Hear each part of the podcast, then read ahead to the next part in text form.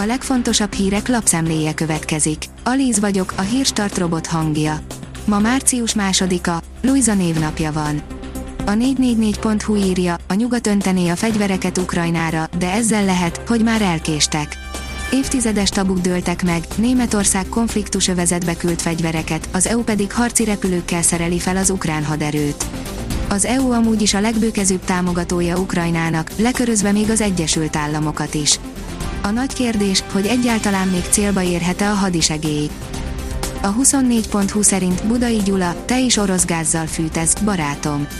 Rövid interjú az orosz embargós ügyekért felelős miniszteri biztossal, akivel az ukrán határon találkoztunk. A G7 szerint sárba ragad az orosz támadás Ukrajnában. Miután a lanyha ellenállásra építő orosz taktika nem jött be, mást kell kitalálni, de ezt az ukrán hadsereg mellett az időjárás is nehezíti. Az m4sport.hu szerint otthonülés retteg a történelmi meccsen szereplő partjelző.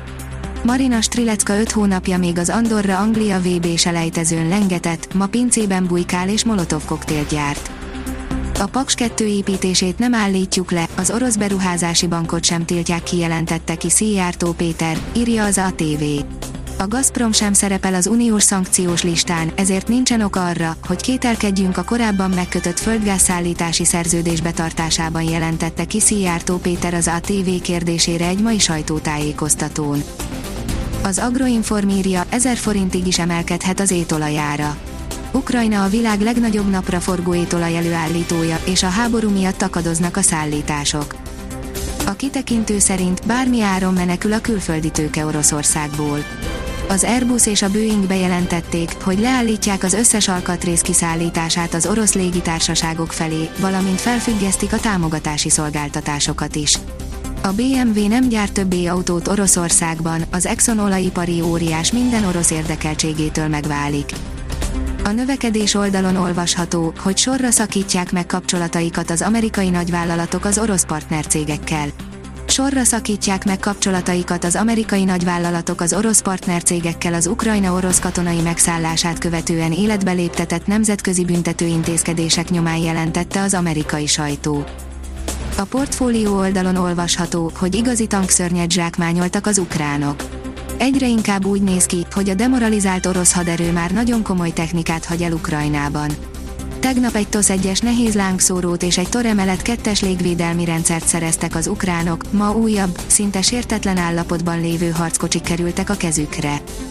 A hírklik oldalon olvasható, hogy Orbánék már nem a győzelemmel számolnak, inkább csomagolnak.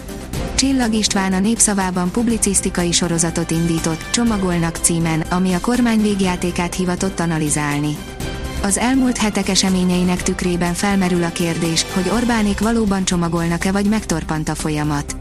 Erről kérdezte Csillag István közgazdász Bánó András a Click FM politikai nagyító című műsorában.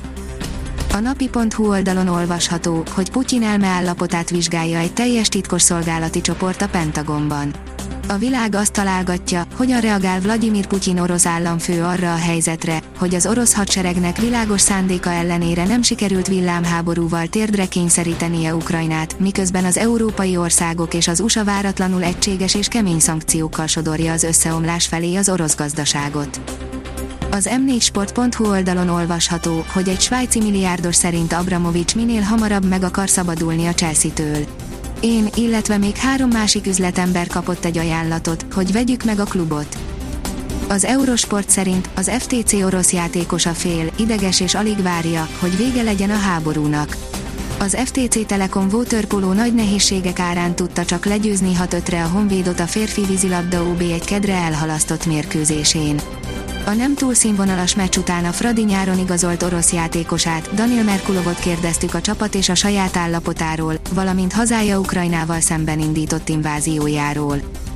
A kiderül szerint még sokáig nem szűnik a hideg levegő utánpótlása. A következő napokban újabb hideg légtömegek érik el hazánkat észak felől, melyek továbbra is gondoskodnak az ország szerte fagyos éjszakákról. Jelentős a napi hőingás.